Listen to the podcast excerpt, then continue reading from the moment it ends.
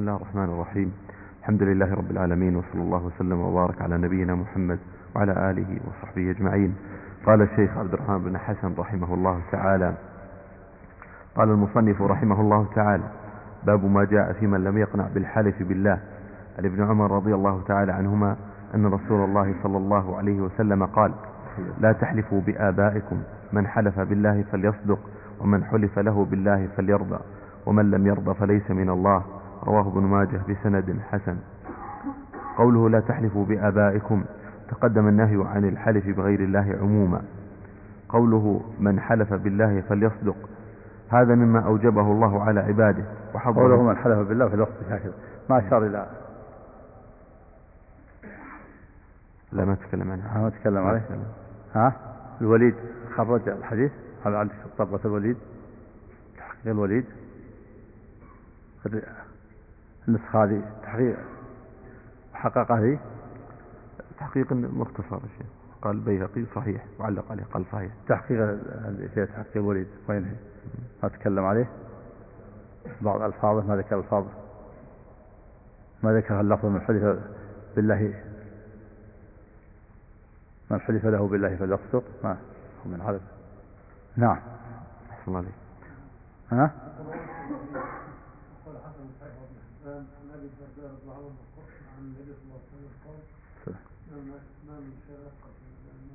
لا بس اللفظة هذه نعم. نعم. قوله من حلف بالله فليصدق هذا مما أوجبه الله على عباده وحضهم عليه في كتابه. قال تعالى يا أيها الذين آمنوا اتقوا الله وكونوا مع الصادقين. وقال والصادقين والصادقات. وقال فلو صدقوا الله لكان خيرا لهم. وهو حال أهل البر كما قال تعالى ولكن البر من آمن بالله واليوم الآخر والملائكة والكتاب والنبيين. وآتى المال على حبه ذوي القربى واليتامى والمساكين وابن السبيل والسائلين وفي الرقاب وأقام الصلاة وآتى الزكاة والموفون بعهدهم إذا عاهدوا والصابرين في البأساء والضراء وحين البأس أولئك الذين صدقوا وأولئك هم المتقون وقوله من حلف له بالله فليرضى ومن لم يرضى فليس من الله أما إذا لم يكن له بحكم الشريعة على خصمه إلا اليمين فأحلفه فلا ريب أنه يجب عليه الرضا نعم الرضا بحكم الله.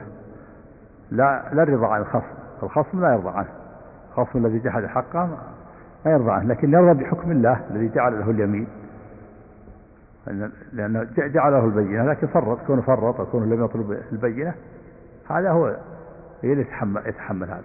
ليس له إلا اليمين لا يخصه مؤمنا وكافرا فعليه نرضى بحكم الله. وإلا نرضى عن خصمه هذا إذا كانت عند قاضي وإذا كانت اليمين بين بين الناس وبين بين الأصدقاء وبين الجيران وبين الإخوان وبين الأقارب. عليه أن حلف له يبرئ نفسه من تهمة. عليه أن يرضى ويحسن الظن بأخيه المسلم. و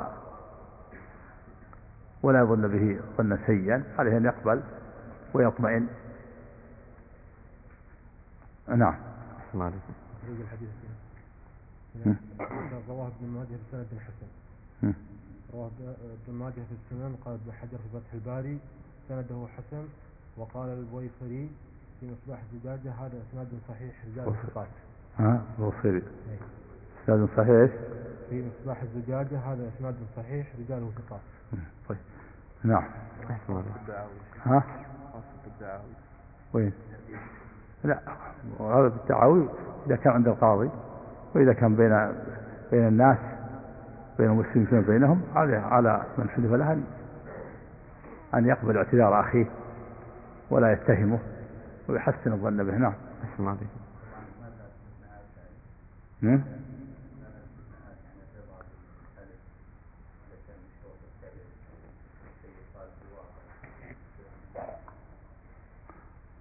هذا شيء يخالف الواقع ما ما يحلف القاضي. إذا كان في قرينة معناه في قرينة. في خلف قرينة. الآن الحلف إنما يكون إذا لم توجد قرينة ولا بينة تبين الحق. إذا كان يخالف الواقع معناه في قرينة يعمل بالقرينة. ها؟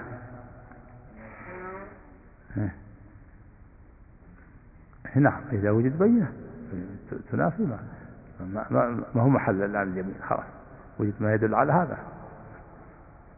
إلا إذا كانت محتملة البينة. مثل ما جاء عن عيسى أنه رأى رجلا يسرق فقال له سرقت؟ قال لا والله. فقال آمنت بالله وكذبت بصري تعظيما لحبيب الله يعني إنه هذا رأى يختلف. هو عيسى كذب بصره وقال إن هذا يحتمل إنه ما هو بسرقة إنه له شبهة وإنه شريك قد يكون شريك. أخذ من المال له فيه شركة. نعم قال وأما إذا كان فيما يجري بين الناس مما قد يقع في الاعتذارات من بعضهم لبعض ونحو ذلك فهذا من حق المسلم على المسلم أن يقبل منه إذا حلف له معتذرا أو متبرئا من تهمة ومن حقه عليه أن يحسن به الظن إذا لم يتبين خلافه كما في الأثر عن عمر رضي الله عنه ولا تظن ولا تظنن بكلمة خرجت من أخيك شرا وأنت تجد لها من الخير محملا. وفيه من التواضع والألفة والمحبة وغير ذلك من المصالح التي يحبها الله ما لا يخفى على من له فهم وذلك من أسباب اجتماع القلوب على طاعة الله. ثم إنه يدخل في حسن الخلق الذي هو أثقل ما يوضع في ميزان العبد كما في الحديث وهو من مكارم الأخلاق. يدخل في حسن الخلق يقبل من أخيه ويرضى له. ومن مكارم الأخلاق كونه يقبل من أخيه ويسمح عنه ولا يكون في نفسه شيء. هذا من حسن الخلق ومن مكارم الأخلاق. يقبل اعتذار أخيه نعم. أو تتعنت. أحد يقول له تحلل لي 100 يمين ما صدق ما يصلح هذا. هذا مصادم نعم.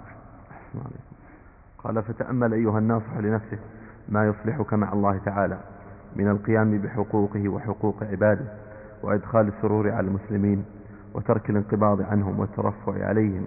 إيش ساعدوا فيه أحسن الله قال فتأمل أيها الناصح لنفسه ما يصلحك مع الله تعالى من القيام بحقوقه وحقوق عباده وإدخال السرور على المسلمين وترك الانقباض عنهم والترفع عليهم. فإن فيه من الضرر ما لا يخطر بالبال ولا يدور بالخيال.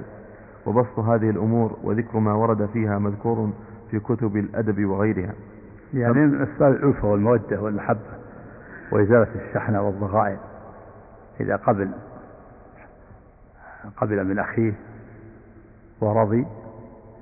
سلمت الصدور من الإحن والشحنة والبغضاء وسادة المودة والمحبة. نعم. قال فمن رزق ذلك والعمل بما ينبغي العمل به منه وترك ما يجب تركه من ذلك دل على وفور دينه وكمال عقله. والله الموفق والمعين لعبده الضعيف المسكين والله أعلم. قال المصنف رحمه الله في مسائل الأولى النهي عن الحلف بالآباء. لا تحلفوا بآبائكم. نعم. الثانية الأمر للمحلوف له بالله أن يرضى؟ نعم بالله. وكذلك الحلف أمر الحالف بالصدق. الحلف بالله فالأصل. نعم. هذه ما ذكره هذه مسألة. نعم. ما ذكره نعم. قال الثالثة وعيد من لم يرضى. نعم. ومن لم يرضى فليس من يرضى نعم. ثم قال رحمه الله؟ باب قول ما شاء الله وشئت. ها؟ إيه وش؟ أمر أمر أمر الحالف إيه. أن يصدق لأن الصدق واجب في غير اليمين. فكيف باليمين؟ هذا عندك؟ ساقطة عندكم؟ نعم من القول المفيد. ها؟ قد نعم من القول المفيد. قول المفيد من الشرح؟ لا من نفس المتن. إيه. شو الرابع إيش؟ أمر الحالف. إيه. أن يصدق لأن الصدق واجب في غير اليمين. نعم هذه هذه من حلف بالله ورسوله هذه يمكن في نسخة نقلها من نسخة ذكر النسخة التي نقلها منها وضعها يمكن. نعم. أحسن عليك. نعم. قال هذه النسخة اللي معك هذه نقل عن قول المفيد ابن عثيمين أنت نقلتها بال- بالقلم. نعم. نعم. أحسن عليكم. قال رحمه الله باب قول ما شاء الله وشئت. عن قتيلة رضي الله عنها أن يهوديا أتى نعم النبي- هذه في الحديث معروف الحلف بالله في الأصل. أمر الحالف أن يصدق لأن الصدق واجب في غير اليمين ففي اليمين باب أولى. نعم. الله عليك. عن قتيلة رضي الله عنها أن يهوديا أتى النبي صلى الله عليه وسلم فقال إنكم تشركون تقولون ما شاء الله وشئت وتقولون والكعبة. فأمرهم النبي صلى الله عليه وسلم إذا أرادوا أن يحلفوا. أن يقولوا ورب الكعبة وأن يقولوا ما شاء الله ثم شئت. رواه النسائي وصححه. قوله عن قتيلة بمثنات مصغرة بنت صيفي الأنصارية رضي الله عنها صحابية مهاجرة لها حديث في سنن النساء وهو المذكور في الباب ورواه عنها عبد الله بن يسار الجعفي. أنصارية صحابية مهاجرة. أنصارية؟ صيفي الأنصارية يمكن أنصارية الاسم مو بالنسبة للأنصار يراجع على الترجمة هذا التقريب. شو قتيلة نعم. السلام عليكم. وفيه قبول الحق قبول الحق من من ممن جاء به كائنا من كان. نعم. في هذا الحديث قبول الحق من جاء به. قبول الحق من اليهود ومن النصارى. النبي قبل الحق منه قصة اليهود الذي جاء قال إن, نرى, نرى إن الله وضع السماوات على الأصبع والأرض على الأصبع والماء والسماء على الأصبع والشجر على الأصبع والجبال ثم تهن في القرآن الملك. فضحك النبي تصديقا لقول الحق وهنا قبل القول من أهل الكتاب بل يقبل الحق أيضا من الشيطان من الكافر الشيطان الذي أخبر أبا هريرة قال إذا وسل فراشك فاقرأ آية الكرسي. فإنه نزل عليك من الله حفظ ولا يقبل في الصلاة حسن فقال النبي صلى الله عليه وسلم لقد صدقك وهو كذب. صدقه الصدق يقبل من جاء به ويصدق ولو كان كذبا ولو كان كافرا. حق يقبل من جاء به. يقبل الحق ويرد عليه كفره وضلاله. نعم. قال فيه قبول الحق مما جاء به ممن جاء به كائن من كان. وفيه بيان النهي عن الحلف بالكعبة مع أنها بيت الله التي حجها. وقصدها بالحج والعمرة فريضة. وهذا يبين أن النهي عن الشرك بالله عام لا يصلح منه شيء لا لملك مقرب ولا لنبي مرسل ولا للكعبة التي هي بيت الله في أرضه. نعم لأن التوحيد حق الله إخلاص العبادة حق الله لا يصرف لغيره لا لملك مقرب ولا لنبي مرسل. حق الله خاص به محض حق الله التوحيد نعم.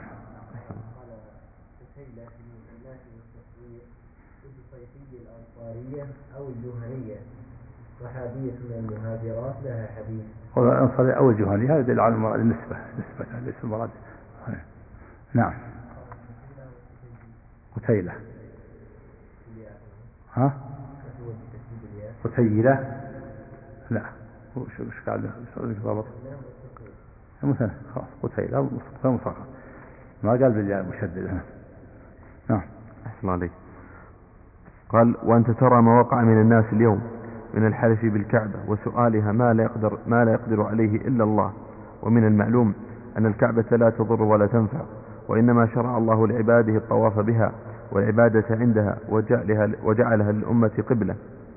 وجعلها وجعلها للأمة قبلة. نعم.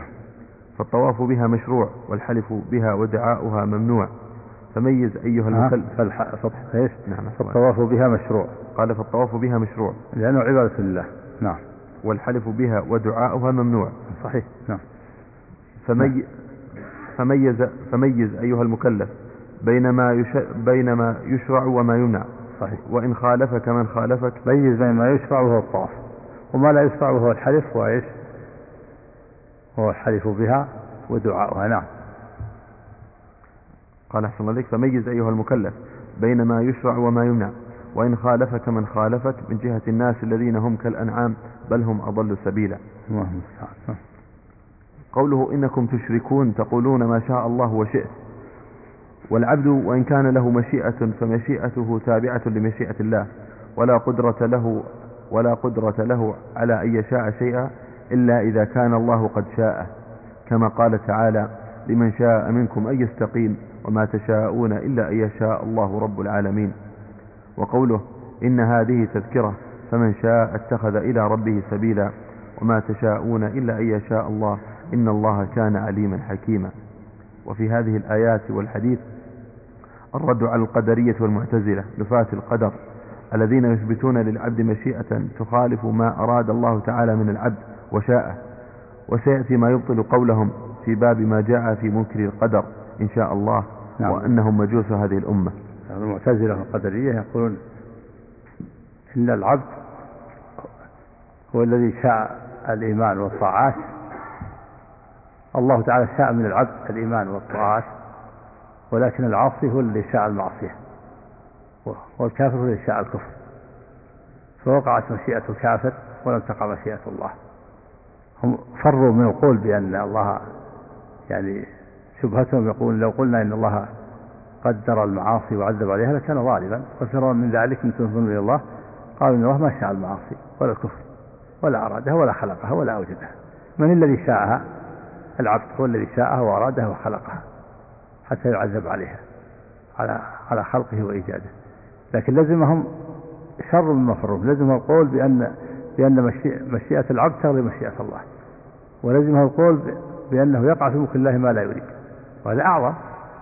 أما القول بأن الله شاء المعاصي كونا وقدر وأرادها لما يترتب عليه من الحكم فالذي ينسب إلى الله الخلق والخلق مبني على الحكم. والذي ينسب إلى العبد المباشرة والتسبب ولذلك عذب عليه. الله تعالى له الحكمة البالغة. لولا تقدير الله وخلق الله للمعاصي والكفر لما حصلت عبودات متنوعة عبودية الجهاد في سبيل الله عبودية الولاء والبراء عبودية الأمر بالمعروف والنهي عن المنكر عبودية الدعوة إلى الله عبودية الحب في الله والبغض في الله أين تكون هذه العبوديات؟ فهي مرادة لا لذاتها بل لما يترتب عليها من الحكم. وذلك كالمريض الذي يشرب الدواء المر. فهو يشرب الدواء المر الكريه لا لذاته. هو يقدم عليه أليس كذلك؟ يقدم على شراء شرب الماء الدواء المر الكريه لما يترتب عليه يعلم لأنه يعلم أن فيه شفاء فالطاعات مرادة لذاتها والمعاصي مرادة لمآلها لما ترتب عليه من الحكم. ولهذا الذي إلى الله الخلق والخلق خير ورحمة لأنه مبني على الحكمة. والذي ينسب إلى العبد المباشرة والتسبب فلهذا عذب عليها. نعم. الله عليكم. قال وأما أهل السنة والجماعة فتمسكوا بالكتاب والسنة في هذا الباب وغيره واعتقدوا أن مشيئة العبد تابعة لمشيئة الله في كل شيء مما يوافق ما شرعه الله وما يخالفه من أفعال العباد وأقوالهم. فالكل بمشيئته وإرادته فما وافق شرعه رضيه وأحبه وما خالفه كرهه من العبد. كما قال تعالى إن تكفروا فإن الله غني عنكم ولا يرضى لعباده الكفر وإن تشكروا يرضه لكم. وفيه بيان أن الحلف بالكعبة شرك فإن النبي صلى الله عليه وسلم أقر اليهودية على قوله إنكم تشركون. نعم وفي قول حق من جاء به. نعم ولو كان كافرا. نعم. قال المصنف رحمه الله تعالى وله أيضا وعن ابن عباس رضي الله عنهما أن رجلا قال للنبي صلى الله عليه وسلم الله. ما شاء الله وشئت. قال أجعلتني لله ندا بل ما شاء الله وحده. هذا يقرر ما تقدم من أن, من أن هذا شرك لوجود التسوية في العطف بالواو. وقوله أجعلتني لله ندا فيه بيان أن من سوى العبد بالله ولو في الشرك الأصغر فقد جعله ندا لله نعم. شاء أم أبى. تنديد. والتنديد نوعان تنديد أكبر وتنديد أصغر هذا التنديد الأصغر. سوى بين الخلق من المشيئة هذا تنديد أصغر والتنديد الأكبر أن يدعوه مع الله. يسوي بينه وبينه وبين الله في العبادة. يدعوه مع الله ويذبح له ويذبح له هذا تنديد أكبر مخرج من الملة نعم. أحسن قال خلافا لما يقوله الجاهلون بما يختص بالله تعالى من عبادته وما يجب النهي عنه من الشرك بنوعيه ومن يرد الله به خيرا يفقهه في الدين. نوعيه الأكثر والأصغر نعم. قال المصنف رحمه الله تعالى ولابن ماجه عن الطفيل أخي عائشة لأمها رضي الله عنهما قال رضيت رأيت كأني أتيت على نفر من اليهود. قلت إنكم لأنتم القوم لولا أنكم تقولون عزير ابن الله. قالوا وأنتم لأنتم القوم لولا أنكم تقولون ما شاء الله وشاء محمد. ثم مررت بنفر من النصارى فقلت إنكم لأنتم القوم لولا أنكم تقولون المسيح ابن الله.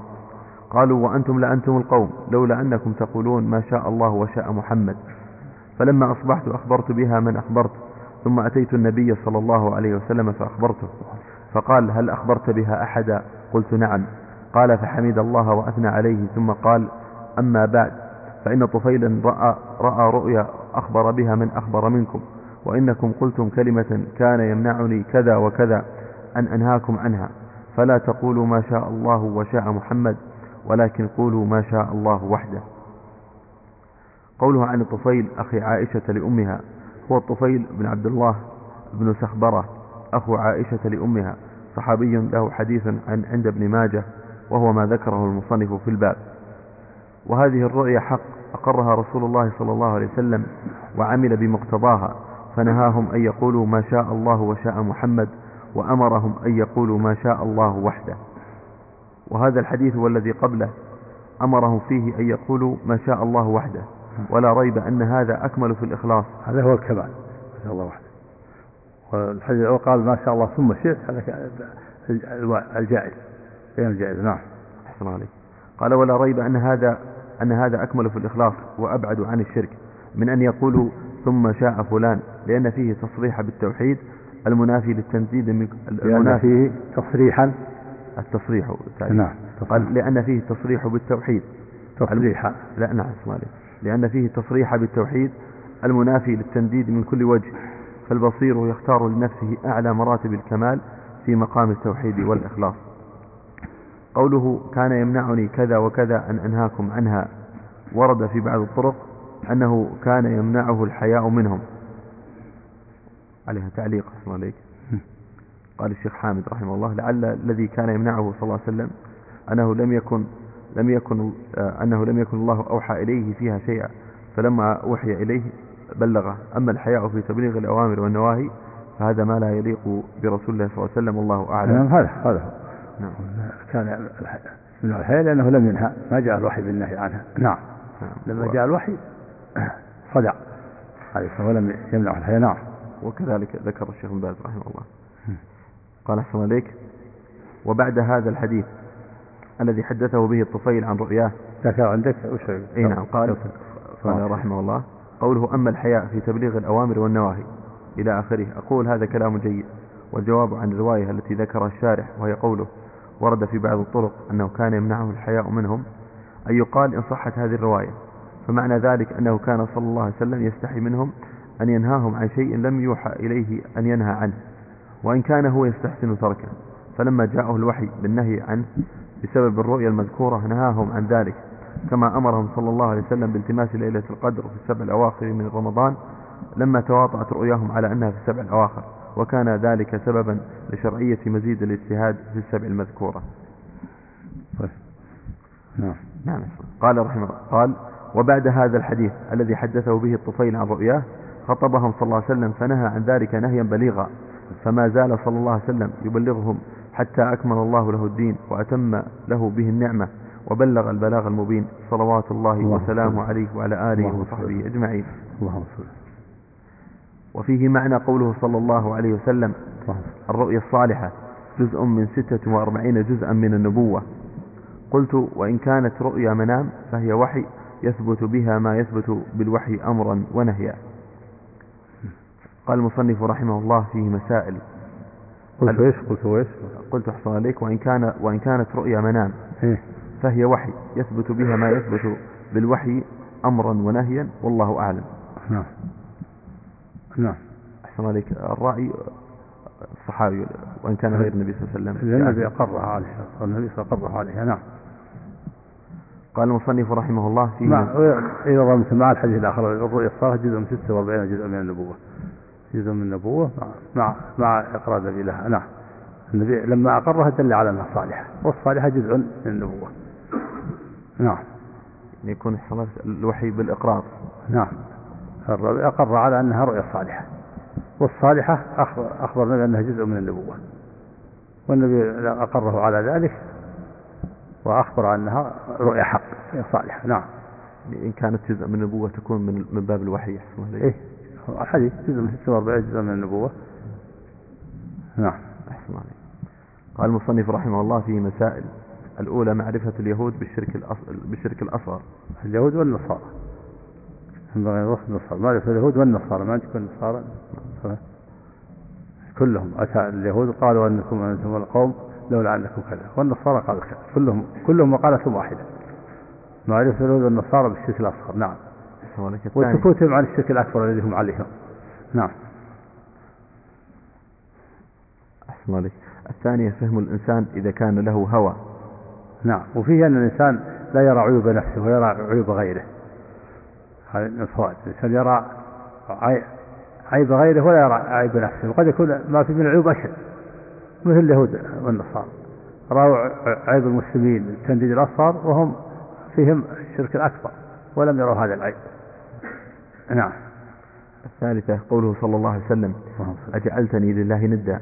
فكيف بمن قال ما لي من ألوذ به سواك والبيتين بعده يا هذا قول بصيري نعم يعني ما يا ما لي من ألوذ به سواك.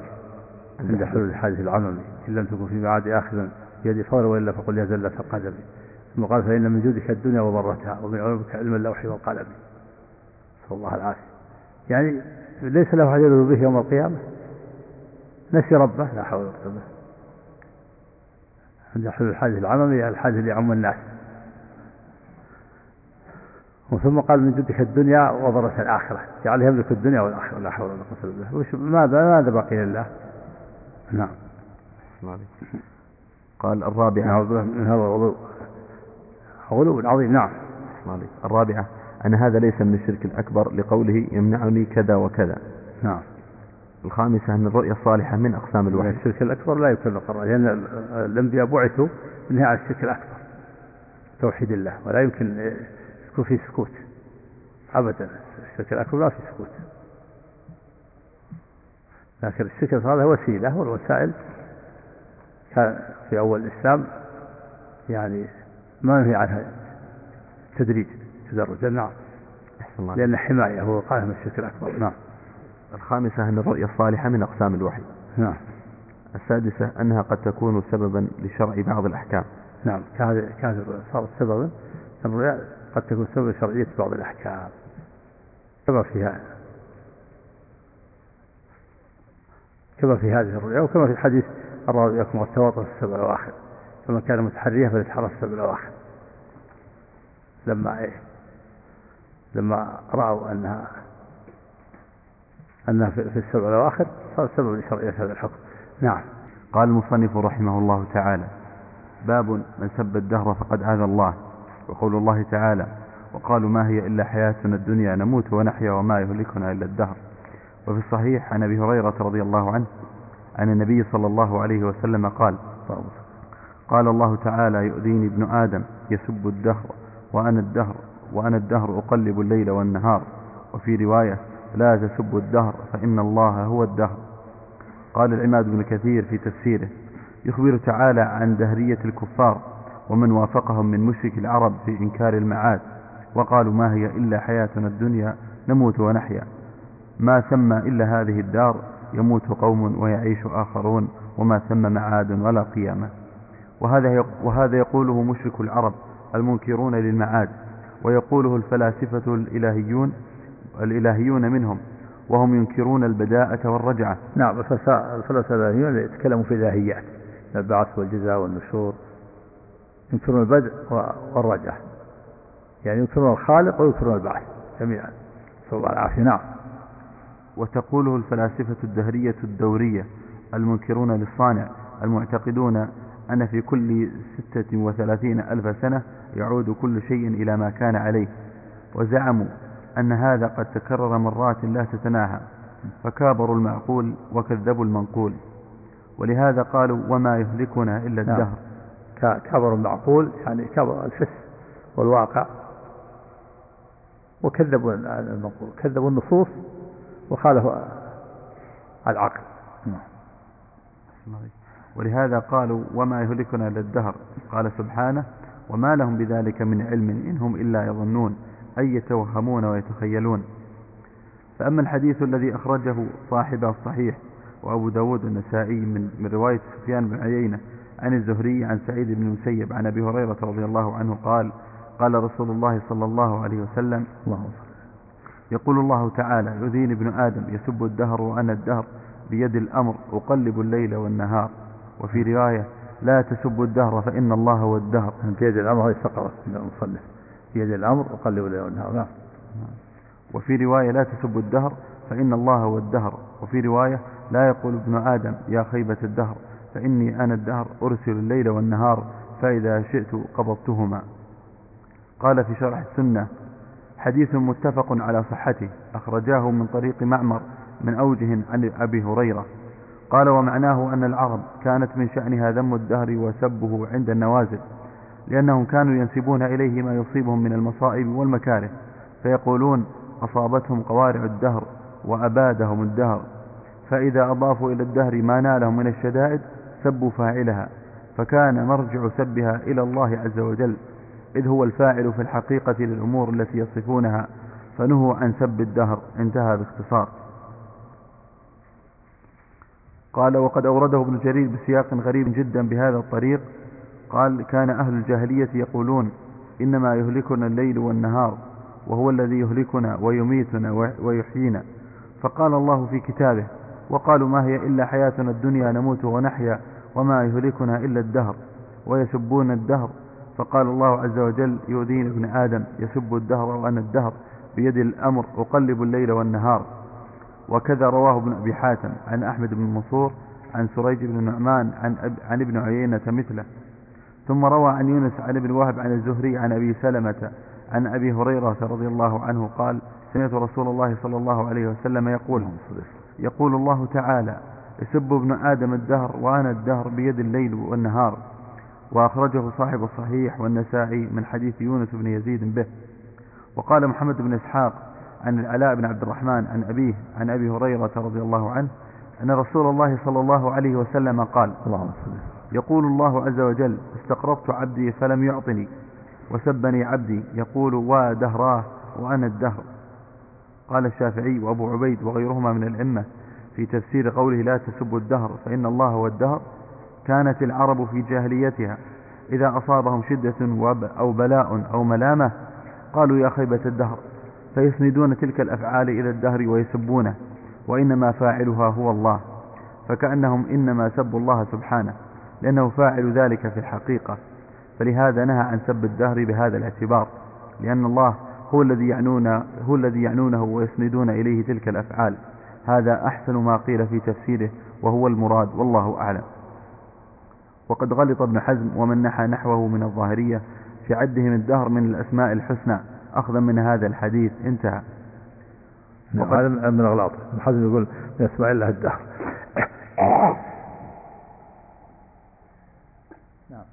نعم نعم. سب الحظ بمعنى نعم سب الحظ أو لعن الحظ حظ الإنسان. يدخل في هذا. يتضمن يتضمن سب الدهر. يتضمن. تسخط من قضاء الله وقدره. تسخط من قضاء الله وقدره. نعم. هذا ينبغي الإنسان يصبر. نعم. نعم الجاهلين بعضهم بعضهم مو كلهم بعض الجاهلين بعض المشركين مع يوافقون الفلاسفة الدهرية. القرآن تدل على أنهم كانوا يعتقدون بالربوبية. أي نعم هذا الأغلب لكن يوجد منهم يوجد منهم من ينكر البعث يوجد منهم من يوافق الفلاسفة الدهرية نعم. عليك. نعم. ها؟ حظ حظ نصيب النصيب ما قدره الله العبد هو قدر حظ الإنسان. على خير طائر على خير حظ. نعم قدره الله له. نعم. حظ عظيم. نعم. قال وقت حظ هو مقدر من عند الله. نعم. وما لقاه إلا يصبر وما لقاه إلا بحظ عظيم. نعم. وقد تبين معناه في الحديث بقوله أقلب الليل والنهار وتقليبه تصرفه تعالى تصرفه تعالى فيه بما يحبه الناس ويكرهونه. وفي هذا الحديث زيادة لم يذكرها المصنف رحمه الله وهي قوله بيد الأمر. قوله وفي رواية لا تسبوا الدهر فإن الله هو الدهر ومعنى هذه الرواية هو ما صرح به في الحديث من قوله وأنا الدهر أقلب الليل والنهار. يعني أن ما يجري فيه من خير وشر بإرادة الله وتدبيره بعلم منه تعالى وحكمة. لا يشاركه في ذلك غيره ما شاء كان وما لم يشأ لم يكن. فالواجب عند ذلك حمده في الحالتين. وحسن الظن به سبحانه وبحمده والرجوع إليه بالتوبة والإنابة كما قال تعالى وبلوناهم بالحسنات والسيئات لعلهم يرجعون وقال ونبلوكم بالشر والخير فتنة وإلينا ترجعون ونسبة الفعل إلى الدهر ومسبته كثير في أشعار المولدين كابن المعتز والمتنبي وغيرهما. وليس منه وصف السنين بالشدة ونحو ذلك لقوله تعالى ثم يأتي من بعد ذلك سبع شداد قال بعض الشعراء قال إيش؟ قال بعض الشعراء نعم. إن الليالي من الزمان مهولة تطوى وتنشر بينها الأعمار فقصارهن مع الهموم طويلة وطوال وطوالهن مع السرور قصار. وقول أبي تمام أعوام وأعوام وصل. أعوام وصل. أعوام وصل. كاد ينسى عوام وصل. كاد ينسى كاد ينسى طيبها. ذكر كاد ينسي طيبها. ذكر النوى فكأنها أيام ثم انبرت أيام هجر أعقبت نحوي أسن فكأنها أعوام ثم انقضت تلك السنون وأهلها فكأنها وكأنهم أحلام. قال المصنف رحمه الله في مسائل الأولى النهي عن سب الدهر. نعم. الثانية هذا صريح لا تسب الدهر. نعم. الثانية تسمية أذى الله. وهي دليل على تحريم سب الدهر. فيه أن سب الدهر أذية لله لكنه لا يضر أحد من خلقه نعم. يعني يغضب الله. بمعنى غضب نعم. الثالثة التأمل في قوله فإن الله هو الدهر. يعني التأمل أن المراد مصرف الدهر نعم. الرابعة أنه قد يكون سابا ولو لم يقصده بقلبه. نعم. إذا سب الدهر ولو لم يقصد بقلبه. مؤاخذ نتكلم في بلسانه نعم. ثم قال رحمه الله قال المصنف رحمه الله تعالى باب التسمي بقاضي القضاة ونحوه. ذكر المصنف رحمه الله هذه الترجمة إشارة إلى النهي عن التسمي بقاضي القضاة قياسا على ما في حديث الباب لكونه يشبهه في المعنى فينهى عنه. قال المصنف رحمه الله تعالى في الصحيح عن أبي هريرة رضي الله عنه عن النبي صلى الله عليه وسلم قال إن أخنع اسم عند الله رجل تسمى ملك الأملاك لا مالك إلا الله. قال سفيان مثل شاهان شاه. لأن هذا اللفظ إنما يصدق على الله تعالى فهو ملك الأملاك لا ملك أعظم ولا أكبر منه مالك الملك ذو الجلال والإكرام. وكل ملك يؤتيه الله يؤتيه الله يؤتيه الله من يشاء من عباده فهو عارية يسرع يسرع ردها إلى المعير نعم. كما قال قل اللهم مالك الملك الملك من تشاء وتنزع الملك ممن تشاء وتعز من تشاء وتذل من تشاء. بيدك الخير انك على كل شيء قدير. هذا الملك الذي يعطيه الله هذا عارية مستردة. إما أن ينزع الملك منه وإما أن ينزع هو بالموت إما هذا وإما هذا. نعم. قال فهو عارية يسرع ردها إلى المعير وهو الله. ينزع الملك من ملكه تارة وينزع الملك منه تارة فيصير لا حقيقة له سوى اسم زال مسمى. يعني تارة ينزع الملك. وإن كان حيا يزول عنه. وتارة ينزع هو بالموت فيترك الملك. نعم. فيفارق الدنيا. نعم. قال وأما رب وأما رب العالمين فملكه دائم كامل لا انتهاء له. بيده القسط يخفضه ويرفعه. يحفظ على عباده أعمالهم بعلمه سبحانه. وما تكتبه الحفظة عليهم. فيجازي كل عامل بعمله. إن خيرا فخير وإن شرا فشر. كما ورد في الحديث اللهم لك الحمد كله ولك الملك كله وبيدك الخير كله وإليك يرجع الأمر كله.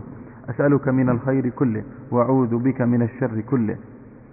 قوله قال سفيان يعني ابن عيينة مثل شاهان شاه عند العجم عبارة عن ملك الأملاك ولهذا مثل به سفيان لأنه عبارة عنه بلغة العجم.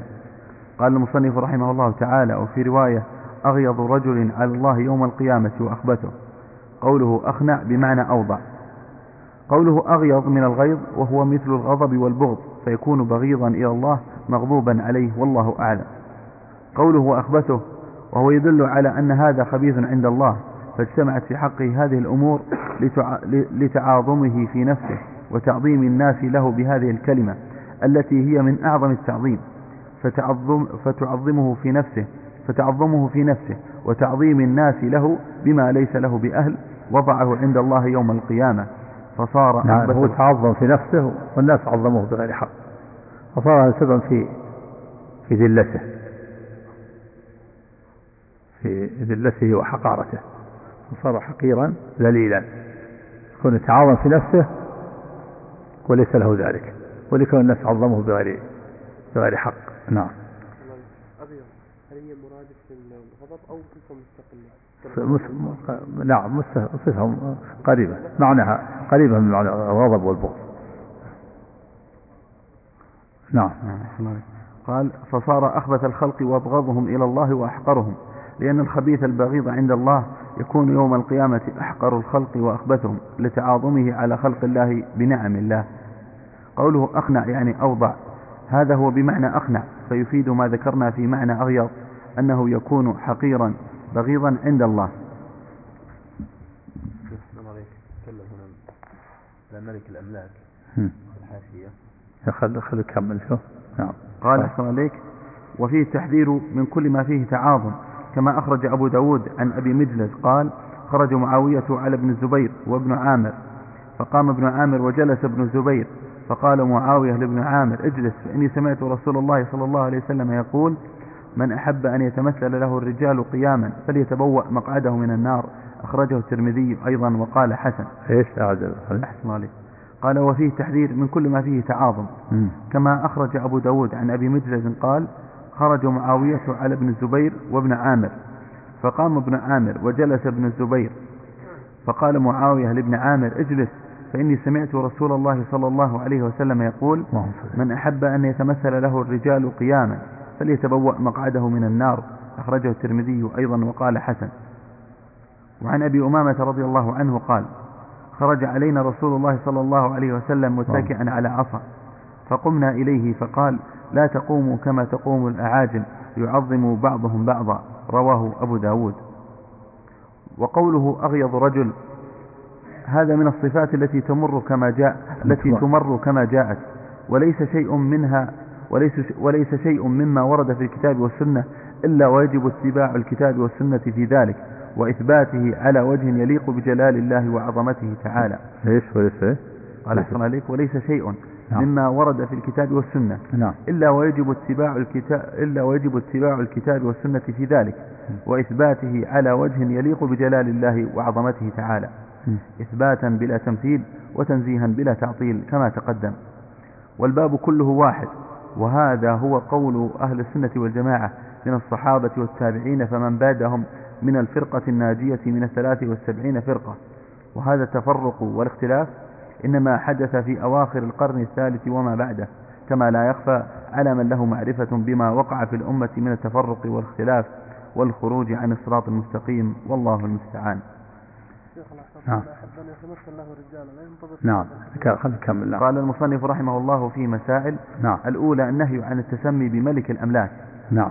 النهي قال إنك العاصم عند الله ذم وتحقير وفي معنى النهي. معناه النهي.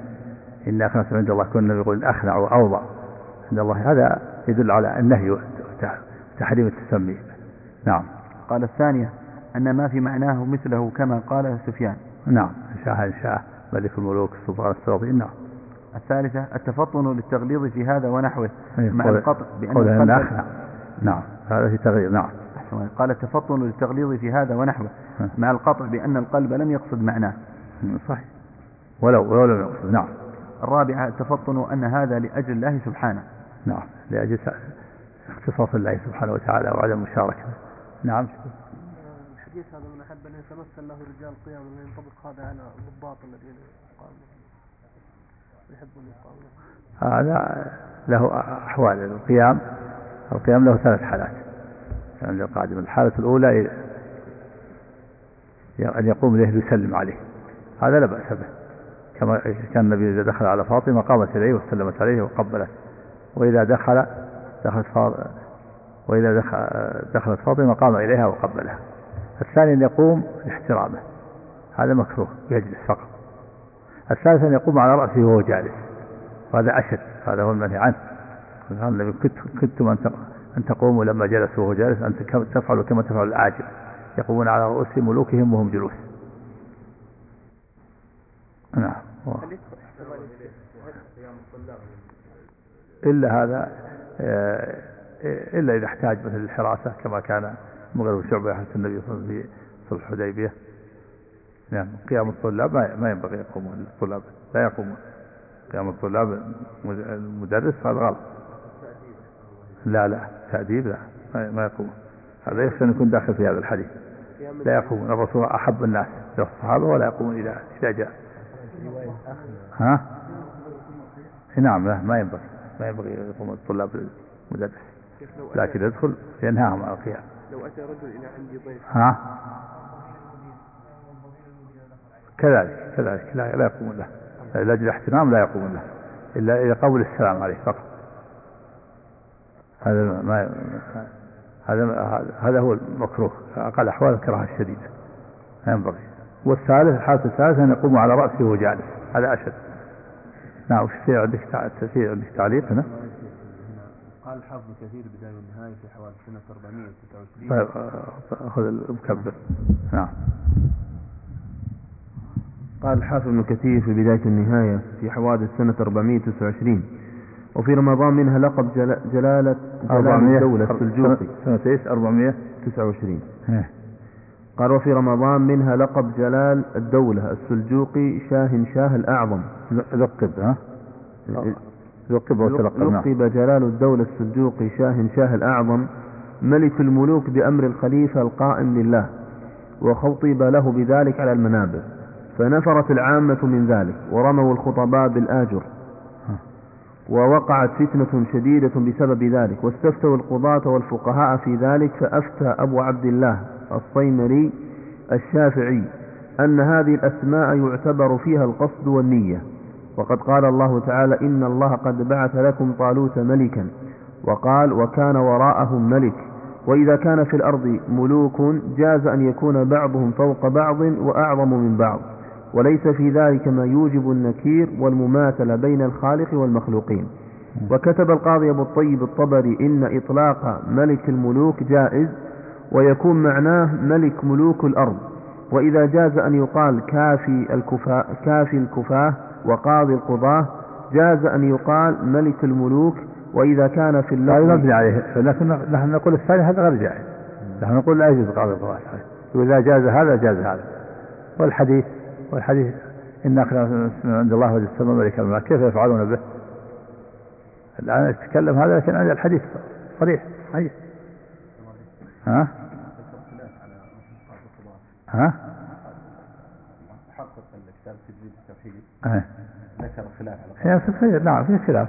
يعني قضاء معنى رئيس القضاة لعله ما يقول. لكن نعم قال إنها ليست مثله. لكنها يعني قد يقاد القاضي يراد برئيس القضاة لكن الأحوط تركه لأنه في معنى إلا إذا أضيف قاضي قضاة البلد الفلاني نعم. أقضاكم. هذا مضاف. نعم. أقضى هؤلاء الأشخاص نعم. نعم. نعم. قال وإذا جاز أن يقال كافي الكفاة وقاضي القضاة جاز أن يقال ملك الملوك. وإذا كان في اللفظ ما يدل على أن المراد به ملك ملوك الأرض زالت الشبهة. ومنه قولهم اللهم أصلح الملك. لكن هذا يصرف الكلام إلى المخلوقين. إذا قال ملك ملوك الأرض إذا أضافه زال المحذوف. لابد من الإضافة. نعم. قال وكتب التميمي الحنبلي نحو ذلك وأما الماوردي صاحب الحادي الكبير فقد نقل نقل عنه أنه أجاز ذلك أيضا. والمشهور عنه ما نقل ابن الجوزي والشيخ أبو منصور بن الصلاح في أدب المفتي أنه منع من ذلك وأصر على المنع منه مع صحبته للملك جلال الدولة وكثرة ترداده عليه ووجاهته عنده وأنه امتنع من الحضور في مجلسه حتى استدعاه جلال الدولة في يوم عيد. فلما دخل عليه دخل وهو وجل خائف أن يوقع به مكروها. فلما واجهه قال له جلال الدولة قد علمت أنه إنما منعك من موافقة الذين جوزوا ذلك مع صحبتك إياي ووجاهتك عندي دينك واتباعك الحق وأن الحق آثر عندك من كل أحد ولو حابيت أحدا من الناس لحابيتني وقد زادك ذلك عندي صحبة ومحبة وعلو مكانة طيب. قال ابن كثير والذي حمل القاضي الماوردي على ذلك المنع هو اتباع السنة التي وردت فيها الأحاديث الصحيحة من غير وجه. قال الإمام أحمد حدثنا سفيان بن عيينة عن أبي الزناد عن الأعرج عن أبي هريرة رضي الله عنه عن النبي صلى الله عليه وسلم أنه قال أخنع اسم عند الله يوم القيامة رجل تسمى بملك الأملاك. قال الزهري سألت أبا عمرو الشيباني عن أخنع اسم. قال أوضع وقد رواه البخاري عن علي بن المديني عن ابن عيينة وأخرجه مسلم من طريق همام عن أبي هريرة عن النبي صلى الله عليه وسلم قال أغيظ رجل على الله يوم القيامة وأخبثه رجل تسمى ملك الأملاك لا ملك إلا الله عز وجل. وقال إمام أحمد حدثني محمد بن جعفر حدثنا عوف قال حدثنا عوف عن جلاس عن أبي هريرة قال قال رسول الله صلى الله عليه وسلم اشتد غضب الله على من قتله نبي. واشتد غضب الله على رجل تسمى بملك الأملاك لا ملك إلا الله عز وجل انتهى. وقال العزيز في شرح في الشرح الكبير أي سمى نفسه أو سماه غيره فرضي به وأقره ونحوه وما في معناه شاه شاهان. والعجم تقدم المضاف إليه على المضاف وألحق به ملك ملك شاه. قيل وإذا امتنع التسمي بما ذكر فباسم من له الوصف. كالله والجبار والرحمن أولى. قال القرطبي قال القرطبي وحاصل الحديث أن من تسمى بهذا الاسم انتهى من من الكبر إلى الغاية التي لا تنبغي لمخلوق وأنه قد تعاطى ما هو خاص بالإله الحق بما ثبت في الفطرة أنه لا مالك لجميع الخلائق إلا الله. فلا يصدق هذا الاسم بالحقيقة إلا عليه سبحانه وتعالى. فعوقب على ذلك من الإذلال والاسترزال بما لم يعاقب به مخلوق. والمالك له من له الملك والملك أمدح والملك أمدح والواقع شاهد بذلك. مثل شهيران أذله الله. هذا شيء واقع شاهد عيان. كان كان اسمه شاه. شاه عنه ملك الأملاك. فأذله الله. أذله الله وحقره وأوضعه وأخرج من ملكه ذليلا حقيرا. نعم. قال الطيبي وقوله لا مالك إلا الله استئناف لبيان تعليل تحريم التسمية فنفى جنس الملاك بالكلية لأن المالك الحقيقي فنفى جنس الملاك بالكلية لأن المالك الحقيقي ليس, لا ليس إلا هو ومال ومالكية الغير مستردة إلى مالك الملوك فمن تسمى بذلك نازع الله سبحانه وتعالى في رداء كبريائه. واستنكف أن يكون عبده لأن وصف المالكية مختص بالله عز وجل لا يتجاوزه والمملوكية بالعبد لا تتجاوزه. فمن تعدى طوره فله الخزي في الدنيا والعار وفي الآخرة للقاء في النار. ومن العجائب التي لا تخطر بالبال ما نقله ابن بزيزة عن بعض شيوخه.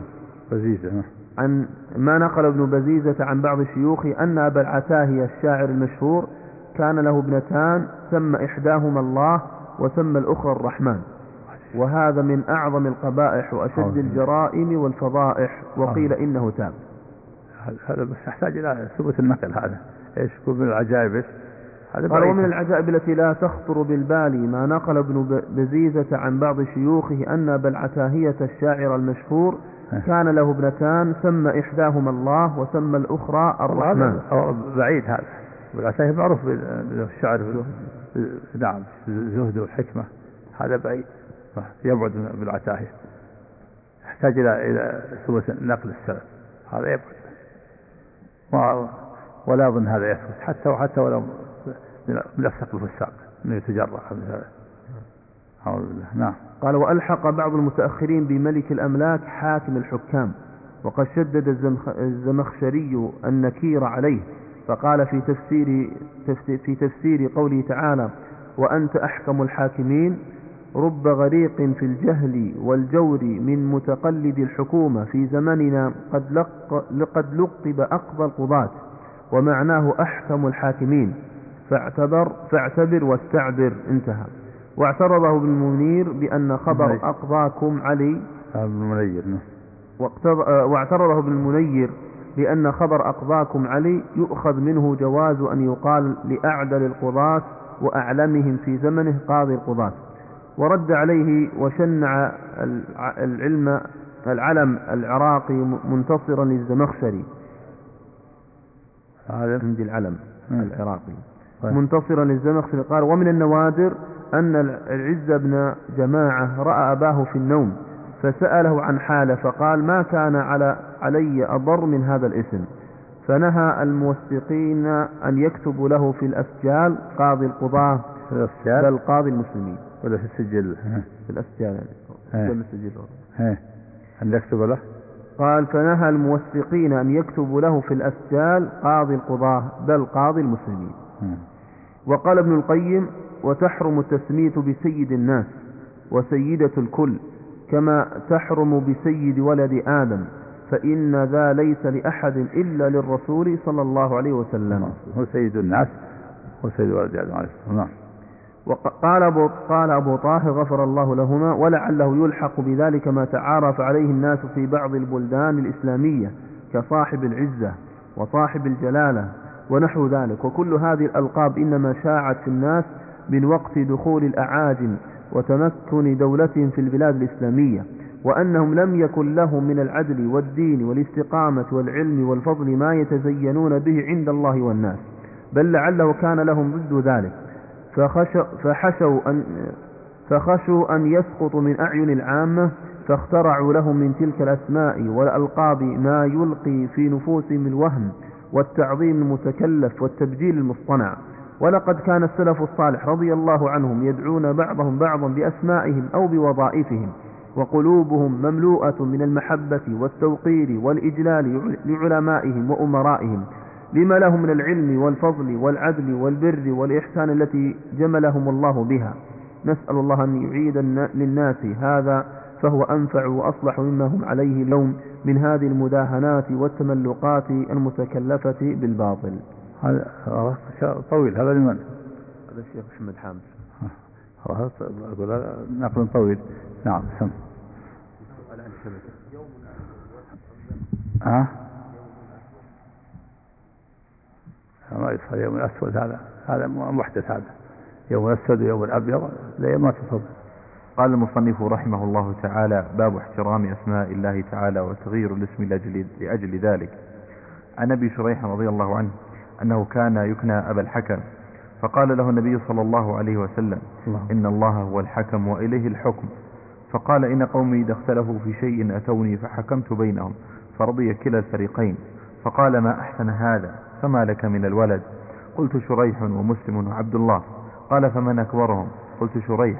قال فأنت أبو شريح رواه أبو داود وغيره.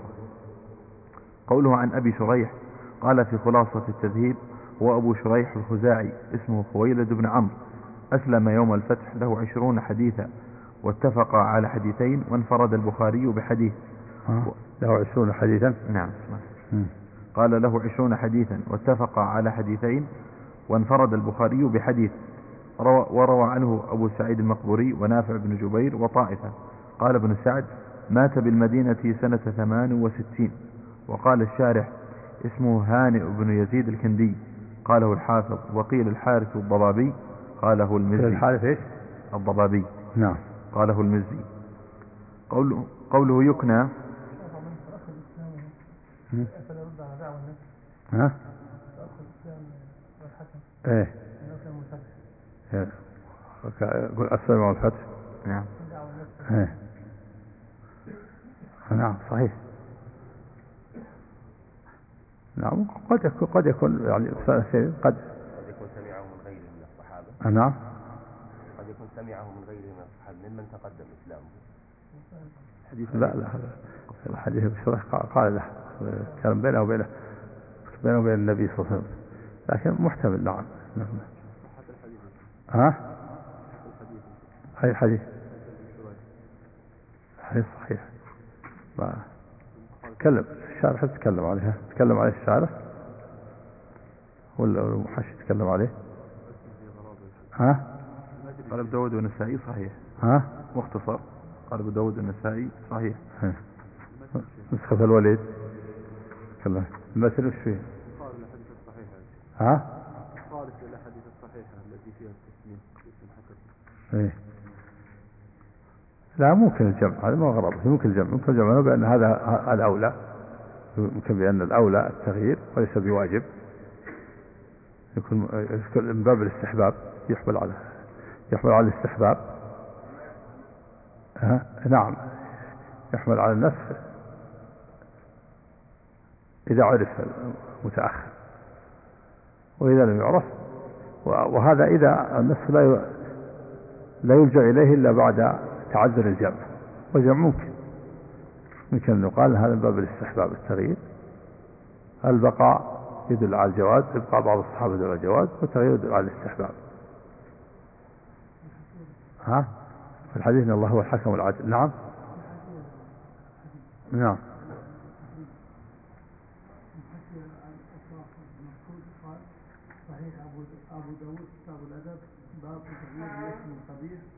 والنسائي كتاب أدب القضاء باب إذا حكموا رجلا فقضى بينهم وصححه الألباني في الإرواء وصحيح الجامع. قال أبو داود باب تغيير الاسم القبيح. نعم. استدرك الحاكم. في سند إيش؟ حسين من يقول في سند إيش؟ حسين. من اللي قال؟ أنت طلعت تقول في متن غرابة. ها؟ إيه.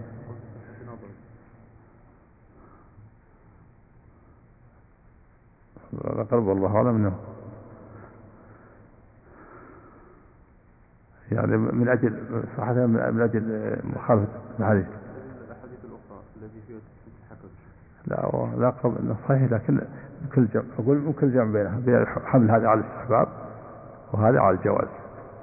إبقاؤها محمل على الجواز والتغيير محمل على الإستحباب والحمد لله. ولا ولا يكون غرابة نعم. وما دام الحديث صح لا صح. من في سنده الان متكلم فيه؟ ها؟ يعني بس من جهة المتن يعني الشذوذ يعني شاذ. ما دام أمكن الجمع لعلها أكون أولى. نعم. عليكم. قال قوله يكنى الكنية ما يصدر بأب أو أم آه، بأبي أو أم ونحو ذلك واللقب ما ليس كذلك كزين العابدين ونحوه. قال في الحاشية في كتب العرب اللقب ما أشعر بمدح أو ذم كزين العابدين ونحوه. نعم. قال وقول النبي صلى الله عليه وسلم إن الله هو الحكم وإليه الحكم هو سبحانه الحكم في الدنيا والآخرة يحكم بين خلقه في الدنيا بوحيه الذي أنزله على أنبيائه ورسله وما من قضية إلا ولله فيها حكم مما أنزل, مما أنزل على نبيه من الكتاب والحكمة. وقد يسر الله معرفة أكثر ذلك لأكثر العلماء من هذه الأمة فإنها لا تجتمع على ضلال. فإن العلماء وإن اختلفوا في بعض الأحكام فلا بد أن يكون المصيب فيهم واحدا فمن رزقه الله تعالى قوة الفهم وأعطاه ملكة يقتدر بها على فهم على فهم الصواب من أقوال العلماء يسر له ذلك بفضله ومنه عليه وإحسانه إليه فما أجلها من عطية فنسأل الله من فضله. قوله وإليه الحكم في الدنيا والآخرة كما قال تعالى وما اختلفتم فيه من شيء فحكمه إلى الله وقال تعالى فإن تنازعتم في شيء فردوه إلى الله والرسول إن كنتم تؤمنون بالله واليوم الآخر ذلك خير وأحسن تأويلا فالحكم إلى الله هو الحكم إلى كتابه والحكم إلى رسوله صلى الله عليه وسلم هو الحكم إليه في حياته وإلى سنته بعد وفاته وقد قال صلى الله عليه وسلم لمعاذ لما بعثه إلى اليمن قال له بما تحكم؟ قال بكتاب الله. قال فإن لم تجد. قال بسنة رسول الله صلى الله عليه وسلم. قال فإن لم تجد. قال أجتهد رأيي. فقال الحمد لله الذي وفق رسول رسول الله لما يرضي رسول الله. فمعاذ من أجل علماء الصحابة بالأحكام ومعرفة الحلال والحرام ومعرفة أحكام الكتاب والسنة. ولهذا ساغ له رضي الله عنه الاجتهاد إذا لم يجد للقضية حكما في كتاب الله ولا في سنة رسوله صلى الله عليه وسلم. إيه، فمعاذ من أجل قال فمعاذ رضي الله عنه من أجل علماء الصحابة بالأحكام ومعرفة الحلال والحرام. ومعرفة أحكام الكتاب والسنة. ولهذا ساغ له الاجتهاد إذا لم يجد للقضية حكما في كتاب الله ولا في سنة رسوله. بخلاف ما يقع اليوم وقبله من أهل التفريط في الأحكام. ممن يجهل حكم الله في كتابه وفي سنة رسوله صلى الله عليه وسلم فيظن أن الاجتهاد يسوغ له مع الجهل بأحكام الكتاب والسنة. وهيهات. وأما اليوم وأما يوم القيامة فلا يحكم بين الخلق إلا الله. إذا نزل لفصل القضاء بين العباد فيحكم بين خلقه بعلمه. وهو الذي لا يخفى عليه خافية من أعمال خلقه. إن الله لا يظلم مثقال ذرة وإن تك حسنة يضاعفها. ويؤتي من لدنه أجرا عظيما. والحكم يوم القيامة إنما هو بالحسنات والسيئات فيؤخذ للمظلوم من الظالم من حسناته بقدر ظلامته إن كان له حسنات. وإن لم يكن له حسنات أخذ من سيئات المظلوم فطرح على سيئات الظالم. لا يزيد على هذا مثقال ذرة ولا ينقص هذا عن حقه بمثقال ذرة. الله أكبر. نعم في في في كلام نعم. قوله فإن قومي إذا اختلفوا في شيء أتوني له شواهد نعم. نعم. قوله فإن, فإن قومي إذا اختلفوا في شيء أتوني فحكمت بينهم فرضي كلا الفريقين فقال ما أحسن هذا؟ فالمعنى والله أعلم أن أبا شريح لما عرف منه قومه أنه صاحب إنصاف وتحرر العدل بينهم ومعرفة, ومعرفة ما يرضيهم من الجانبين صار عندهم مرضيا وهذا هو الصلح. لأن مداره على الرضا لا على إلزام ولا على أحكام الكهان لا على إلزام. كذا لا على إلزامه. لا على إلزام. لا على إلزام. نعم. نعم. لأن مداره على الأحسن. لا على الإلزام ما في الأحسن. لا على الإلزام. نعم. قال لأن مداره على الرضا لا على الإلزام ولا على أحكام الكهان وأهل الكتاب من اليهود والنصارى. ولا على الاستناد إلى أوضاع إلى أوضاع أهل الجاهلية من أحكام كبرائهم وأسلافهم التي تخالف حكم الكتاب والسنة كما قد يقع اليوم كما قد يقع اليوم كثيرا كحال الطواغيت الذين لا يتفتون لا على لا على. قال لا على ولا على الاستناد إلى أوضاع أهل الجاهلية. لا على. أول شيء هذول. نعم. قال لأن مداره على الرضا لا على الإلزام ولا على أحكام الكهان وأهل الكتاب من اليهود والنصارى ولا على الاستناد إلى أوضاع أهل الجاهلية من أحكام كبرائهم وأسلافهم التي تخالف حكم الكتاب والسنة كما قد يقع اليوم كثيرا كحال الطواغيت الذين لا يلتفتون إلى حكم الله ولا إلى حكم رسوله صلى الله عليه وسلم. اللهم صل قال وإنما المعتمد عندهم ما حكم ما حكموا به ما حكموا به بأهوائهم وآرائهم. وقد يلتحق بهذا بعض المقلدة لمن لم, لمن لم يسغ تقليده فيعتمد على قول من قلده ويترك ما هو الصواب الموافق لأصول السنة لأصول السنة لأصول السنة والكتاب والله المستعان. قوله فما لك من الولد؟ قال شريح ومسلم وعبد الله. قال فمن أكبرهم؟ قلت شريح. قال فأنت أبو شريح. فيه تقديم الأكبر فيه تقديم الأكبر في الكنية وغيرها غالبا. وجاء هذا المعنى في غير ما حديث والله أعلم. السلام عليكم. التكني بغير الولد. بغير الولد بحفص العمر لا بأس. قد التكني بكنيتين علي له كنيتان ثم أبو الحسن وأبو تراب. قد يكون له ثلاث كنى نعم. قال قال المصنف رحمه الله فيه مسائل. الأولى احترام أسماء الله وصفاته ولو لم يقصد معناه. نعم يحترم ولو يقصد المعنى. يعني لو لو يقصد المعنى لو مجرد تسمية ما دام أنه مشارك لأسماء الله وصفاته ينبغي أن يحترم. يحترمه فلا يشارك ولو كان لم يقصد المعنى. ولو لم يقصد أنه أنه يشارك الله في حكمه. نعم. الثانية تغيير الاسم لأجل ذلك. نعم والذي غيره. وهو على سبيل الوجوب وعلى سبيل الاستحباب على سبيل الاستحباب جمعا بينه وبين وبين تركه عليه الصلاة والسلام لبعض الأسماء ولم يغيرها. كالحكم بن زيد الغفاري نعم. وهي قاعدة عند أهل العلم أنه إذا أمكن جمع الحديثين فلا يلجأ إلى النص ولا إلى الترجيح. أولا الجمع. إذا تعارض حديثان فسلك مسلك الجمع. فإن لم يمكن الجمع وتعذر وعرف التاريخ فإن المتأخر ينسخ المتقدم فإن لم يعرف التاريخ فإنه يرجع إلى الترجيح. فإن لم يعرف مرجع يتوقف يتوقف يتوقف طالب العلم حتى يتبين له واحد من الأمور الثلاثة. هذه مسألة العلماء في في الجمع في في الأحاديث المتعارضة النصوص المتعارضة. أولا الجمع. إن أمكن فلا يرجع ثانيا النسخ إذا عرف متأخر. ثالثا الترجيح رابعا التوقف. والآن ممكن الجمع. فلا نقول إن الحديث غريب أو نقول شاذ آه، ضعف الحديث. والجمع ممكن الآن. الجمع ممكن لأن نقول محمول على الاستحباب وترك النبي صلى الله عليه وسلم لبعض الصحابة ولا غيره محمول على الجواز. نعم.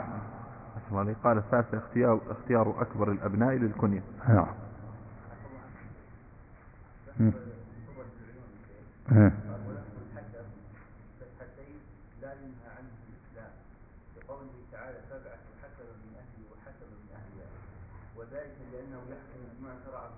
وذلك وذلك لأنه يحكم بما شرعه الله من خلق والإصلاح وقد أذن الله للمسلمين بأن يحكموا بين الناس بالعدل صحيح. هذا ما يؤيد سبعة حكما من أهله سماه الله حكما. سبعة حكما من أهله وحكما من أهلها. نص القرآن. هذا التعريف يؤيد الجواز. أما يؤيد الجواز وأن التغيير آه، محمول على الاستحباب كل هذا التغيير بسبب هذه العلة فإن أنا أرد المعنى فإن قوم إذا اختلف حكمت بينهم إيه. إيه, وهذه العلة آه، في مشاركة لله. إيه. عندك وش يقول في الشرط؟ قوله فإن قوم إذا اختلفوا في شيء أتوني فحكمت بينهم فرضي كلا الفريقين فقال ما أحسن هذا؟ إيه، نعم هذا هذا هذا المثل هذا المثل إيش قال في الشرط؟ إيه، نعم. العلة هو له مشاركة لكن هذا نقول من الأسماء المشتركة الجائزة مثل العزيز لكن الحكم لكن التغيير باب الاستحباب لأجل ملاحظة المعنى. وإن ترك فلا حرج. ها؟ نعم. إيه. يعني غير النبي صلى الله عليه وسلم لأنه ابا الحكم المعنى واحد ابا الحكم والحكم كل واحد. نعم نعم ها؟ الضار النافع. المعطي الاسماء المزدوجة. النافع والضار. المانع والمعطي. هذه خاصة بالله هناك اسماء مشتركة. العزيز والسميع والبصير والرؤوف والرحيم. كذا قالت امرأة العزيز من الرؤوف الرحيم سميعا بصيرا الحي. وهكذا. في أسماء خاصة بالقيوم فقرض الله القيوم من الأسماء الخاصة بالله. هذا يسمى الشخص القيوم. نعم. كلام الشيخ محمد رحمه الله. الشيخ محمد رحمه الله. نعم على هذا؟ اي نعم قال؟ قال بعد أن ذكر أنواع أسماء الله عز وجل منها ما لا يسمى بها غيره ومنها ما يصف به غير الله. ثم قال بعد ذلك أما إذا كان أما إن كان يصح أن يوصف به غير الله فيجوز وصفه به. إما تسمية بذلك فإن لوحظت الصفة أي سمي لأجل أنه موصوف بذلك. فهو ممنوع. ولذا غير النبي صلى الله عليه وسلم كنية أبي الحكم إلى أبي شريح. وإن لم تلاحظ جاز. ولذا ذكر ذكر في الإصابة نحو ثلاثين نفرا كلهم اسمه الحكم وأقرهم النبي صلى الله عليه وسلم لأنه ليس في هذا ليس في هذه إلا العالمية. وأسماء الله تتضمن الاسم والصفة. إيه. هذا مثل ما ذكرنا. ذكرنا في أنه إن لوحظ المعنى غير وإن لوحظ أنه اسم جامد جامد.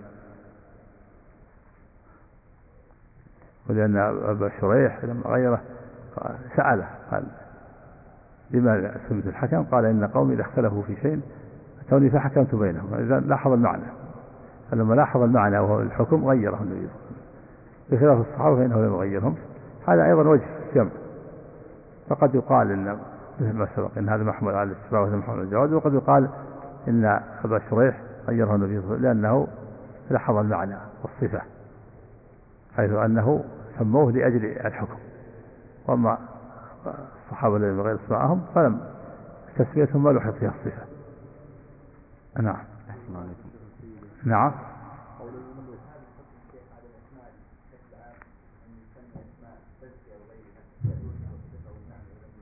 إيه، نعم إذا في إذا كان أحد يلاحظ الصفة نعم يمنع. لكن الأسماء لا ما يلاحظ إنما أصل الاشتراك. أصل السنة هذا مسألة السيد والسيد رب ولا يقول أحدكم هذا جاء الحديث. سيأتي الباب وسبق رب لا يقول إيش؟ سبق الباب رب لا يقول عبدي وأمتي.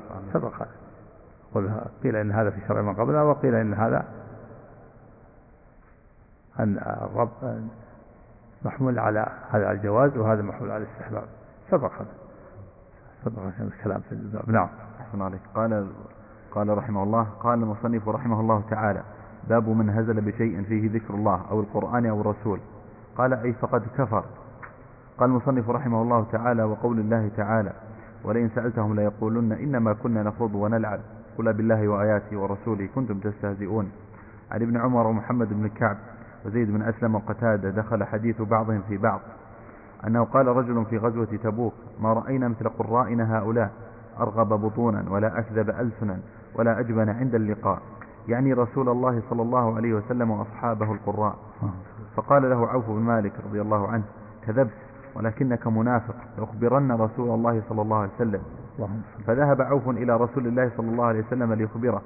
فوجد القرآن قد سبقه فجاء ذلك الرجل إلى رسول الله صلى الله عليه وسلم وقد ارتحل وركب ناقته. فقال يا رسول الله إنما كنا نخوض ونتحدث حديث الركب. ونقطع به عنا الطريق. نقطع به. في واو؟ نقطع نعم, نعم. إنما كنا نخوض ونتحدث حديث الركب. نقطع به عنا الطريق. قال ابن عمر كأني أنظر إليه متعلقا بنسعة ناقة بنسعة نعم بنسعة. ناقة رسول الله صلى الله عليه وسلم. نعم. وإن الحجارة تنكب رجليه.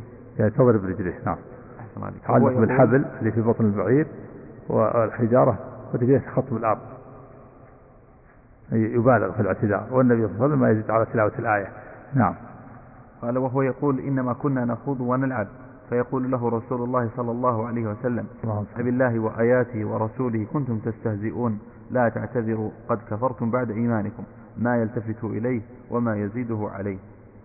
قال العماد بن كثير رحمه الله في تفسيره قال أبو معشر المدني عن محمد نعم. نعم قال عن محمد بن كعب القرظي وغيره.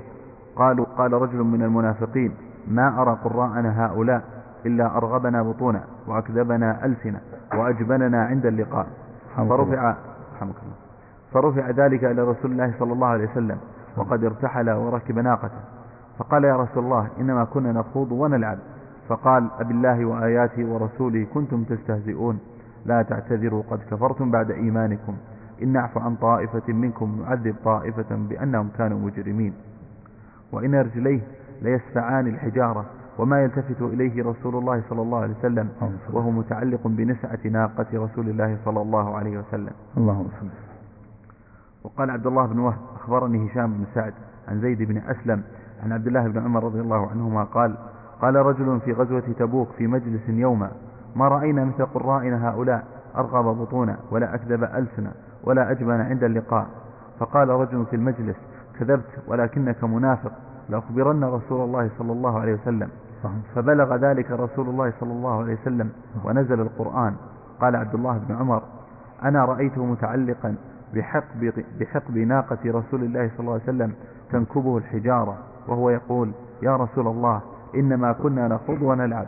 ورسول الله صلى الله عليه وسلم يقول بالله وآياته ورسوله كنتم تستهزئون. لا تعتذروا قد كفرتم بعد إيمانكم. وقد رواه الليث عن هشام بن سعد بنحو من هذا.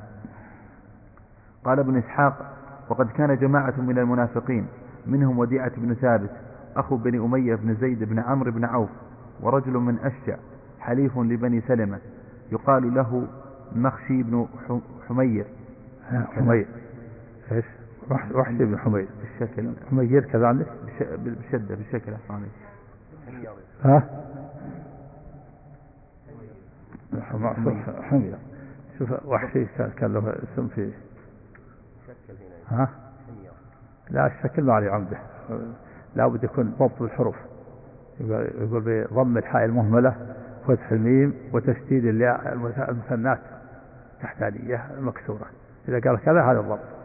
أما الشكل بعض الناس يشكل يظن جمال جنب على رغبته جنب الكتابة. الشكل ما عليه عمدة. فهمت؟ لابد ضبط الحروف. وحشي إيش؟ قال محشي. وش مخشي مخشي مخشي. حميد ولا خميد؟ حميد. حميد ضبط عندك؟ تكلم عليه. محتمل ها؟ يحتاج إلى الانساب شوف القاموس.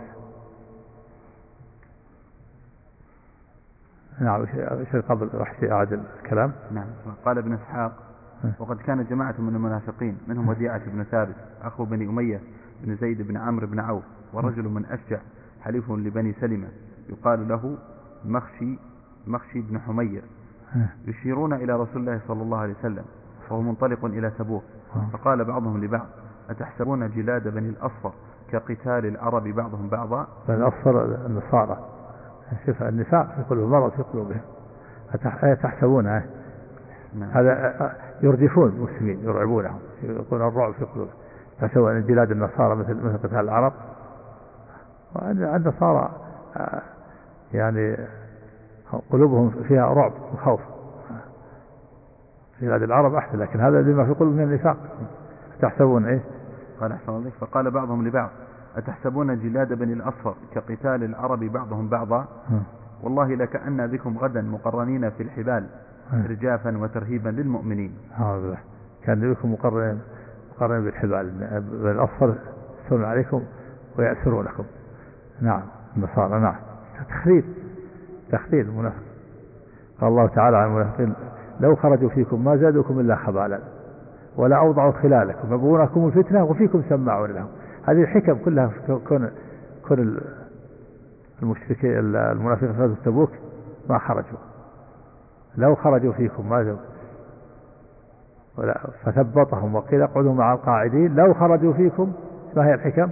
ما زادكم إلا خبالا. يبغونكم الفتنة وفيكم سماعون لهم ضعفاء الإيمان فيهم من, من يسمع حديثه فلهذا الله تعالى ثبطهم. ولو أرادوا الخروج لا عدوا له عدة ولكن كره الله بعثهم فثبطهم وقيل اقعدوا مع القاعدين. ثم ذكر الحكم في تثبيط تثبيطهم وقال لو خرجوا فيكم هذه هذه المفاسد تحصل بخروجهم ما زادوكم إلا خبالا شرا ولا وضعوا خلالكم يعني يعني يسعون بينكم الفتنة بينكم في صفوفكم. يبغونكم الفتنة وفيكم سماعون لهم وناس منهم من يسمع لهم ويتأثر. نعم. ظاهره أن هذا حصل أثناء الغزوة. نعم. أثناء الغزوة أو بعد رجوع النبي صلى الله عليه وسلم. وين؟ الحادثة. الحادثة؟ نعم. بعد رجوعه بعد الرجوع. سيأتي الكلام نتكلم عن الرسالة. نعم. قال قال رجل في غزوة تبوك في مجلس يوما في مجلس؟ في مجلس يوما. نعم. إيه. محتمل محتمل يكون في الذهاب أو في الإياب. إيه. في الذهاب إذا. نعم. لم يذكر ما ذكر نعم. إيه يعني صدر هذا الكلام لضعف إيمانهم فلما صدر منهم هذا الإيمان كفروا. بعد صدوره وصفوا بالكفر. وقبل صدوره أنه ضعف إيمان حاصل هذا التأثر بسبب ضعف الإيمان. التأثر الذي بعثهم على المقالة ضعف الإيمان. ها؟ إيه. لا وصلوا بالنفاق بعد الله يهديك بعد بعد ما قالوا هذه المقال لأنهم بقوا. يقول إحنا من الصحابة لا زالوا ولا يظهرون الإسلام بزعمهم وهم منافقون. يكونون مع المسلمين ما ما ما ذهبوا إلى الكفار وصاروا يقاتلون لا هم مع مع الجيش. يقول إحنا مؤمنين هذا الكلام هذا نقطع به أن الطريق. يدعون الإيمان ويبطلون الكفر. نعم. قال قال ابن إسحاق وكان جماعة من المنافقين منهم وديعة بن ثابت. إيه. أخو نعم. ثم قال بعضها والله لكأن بكم غدا مقرنين في الحبال إرجافا وترهيبا للمؤمنين. إيه. فقال مخشي بن حمير والله لو وددت أني بقاضي إيه لا الشكل ما عليه. نعم نعم. طبعا وهذا من رأي ابن إسحاق يعني في السيرة. إيه. قال وقد كان جامع المنافقين منهم. ليس مرفوع وليس منفصل نعم التاريخ المؤرخون ما عندهم عناية بالأساليب نعم. أحسن عليه قال فقال مخشي بن حمير والله لو وددت أني أقاضي على أن يضرب كل رجل منا مئة جلدة. ها ها. قال إيش؟ قال أحسن عليك والله. نعم. فقال مخشي بن حمير والله لو وددت أني أقا أني أقاضى على أن يضرب كل رجل منا مئة جلدة وأننا نتفلت أن ينزل فينا قرآن لمقالتكم هذه. وقال رسول الله صلى الله عليه وسلم فيما بلغني لعمار بن ياسر أدرك القوم فإنهم قد احترقوا فسلهم عما قالوا فإن أنكروا فقل بلى قلتم كذا وكذا. فانطلق إليهم عمار فقال ذلك لهم فأتوا رسول الله صلى الله عليه وسلم يعتذرون إليه فقال وديعة بن ثابت ورسول الله صلى الله عليه وسلم واقف على راحلته فجعل يقول وهو آخذ بحقبها. يا رسول الله إنما كنا نخوض ونلعب. فقال مخشي بن حمير يا رسول الله قعد, باسم قعد باسمي واسم أبي. فكأن الذي عناه أي بقوله تعالى إن نعف عن طائفة منكم نعذب طائفة في هذه الآية. فقال مخشي بن حمير فسمي عبد الرحمن. وسأل الله أن يقتل شهيدا لا يعلم مكانه لا يعلم بمكانه. فقتل يوم فقتل يوم اليمامة فلم يوجد له أثر. هذا يقول منقطع يقول فيما بلغني هذا منقطع نعم. أشارنا هذا في السيرة نعم. منقطع يقول فيما بلغني نعم. وقال عكرمة في تفسير هذه الآية كان رجل ممن إن شاء الله عفى عنه. يقول اللهم إني قال من؟ نعم عكرمة إيه. في تفسيره. إيه. وقال عكرمة في تفسيره هذه الآية كان رجل ممن إن شاء الله عفى عنه. يقول اللهم إني أسمع آية أنا أعنى بها تقشعر منها الجلود. ويجب منها القلب. ها؟ قال- تقشر تقشر منها الجلود نعم. وتجل من القلوب من وجل يجل من الوجل هو الخوف. نعم. و... و... لا يجل يجل نعم.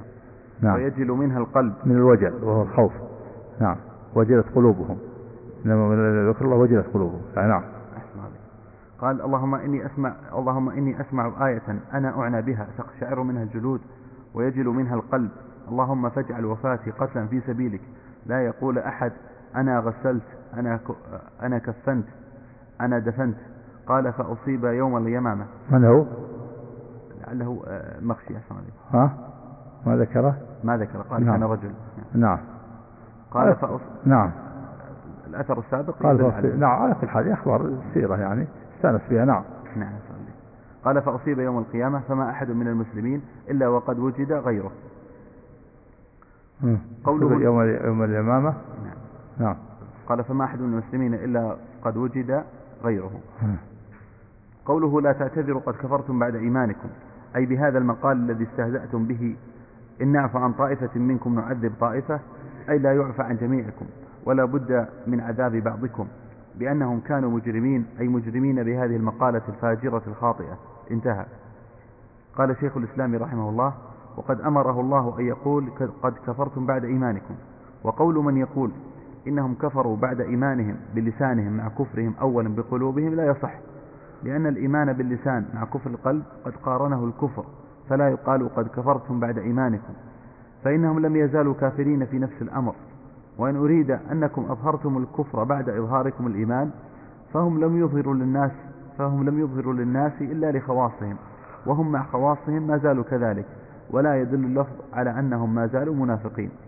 وقال رحمه الله في موضع آخر فقد أخبر أنهم كفروا بعد إيمانهم مع قولهم إنا تكلمنا بالكفر من غير اعتقاد الله بل إنما كنا نخوض ونلعب وبين أن الاستهزاء بآيات الله كفر ولا يكون هذا إلا ممن شرح صدرا بهذا الكلام. ولو كان الإيمان في قلبه منعه أن. ولو كان الإيمان في قلبه منعه أن يتكلم بهذا الكلام. والقرآن يبين أن إيمان القلب يستلزم العمل الظاهر بحسبه كقوله ويقولون آمنا بالله وبالرسول وأطعنا. ثم يتولى فريق منهم من بعد ذلك وما أولئك بالمؤمنين. وإذا دعوا إلى الله ورسوله ليحكم بينهم إذا فريق منهم معرضون. وإن يكن لهم الحق يأتوا إليه مذعنين أفي قلوبهم مرض أم ارتابوا؟ أم يخافون أن يحيف الله عليهم ورسوله؟ بل أولئك هم الظالمون. إنما كان قول المؤمنين إذا دعوا إلى الله ورسوله ليحكم بينهم أن يقولوا سمعنا وأطعنا وأولئك هم المفلحون. فنفى الإيمان عمن تولى عن طاعة الرسول صلى الله عليه وسلم وأخبر أن المؤمنين إذا دعوا إلى الله ورسوله ليحكم. فنفى فنفى الإيمان. قال فنفى الإيمان. عمن تولى عن طاعة الرسول صلى الله عليه وسلم.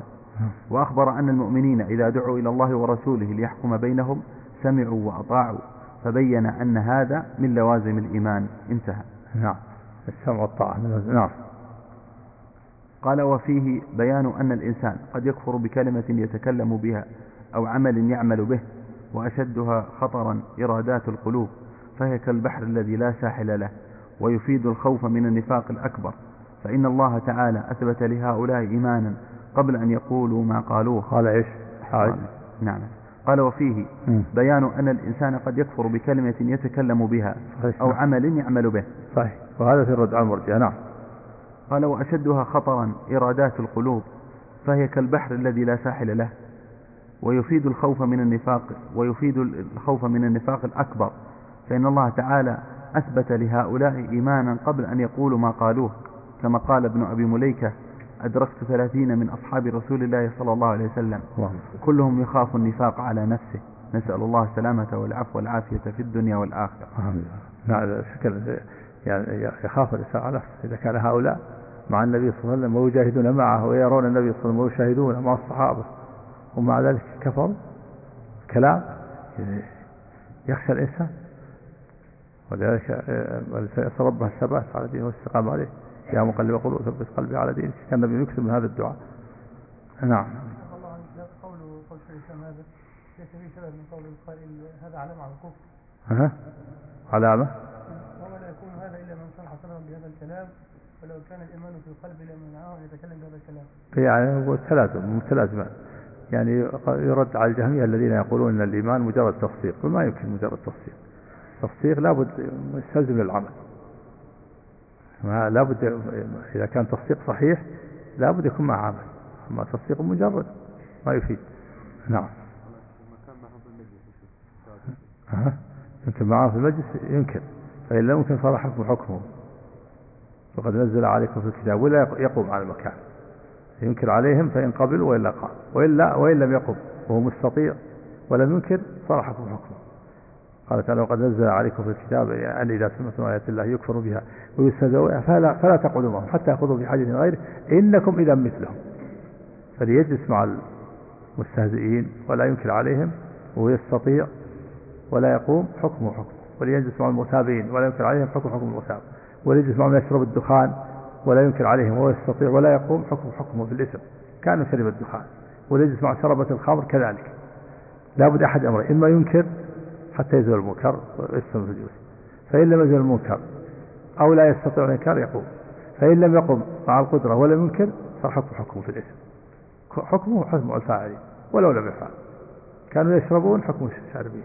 كانوا يكفرون حكم الكافرين. كانوا يدخنون حكم المدخنين. نسأل الله السلامة والعافية. نعم. إذا أنكر ولم يلتزم. ها؟ إذا أنكر إيه؟ ولم يرتدع صاحب المنكر يقوم. يقوم. نعم يقوم. نعم.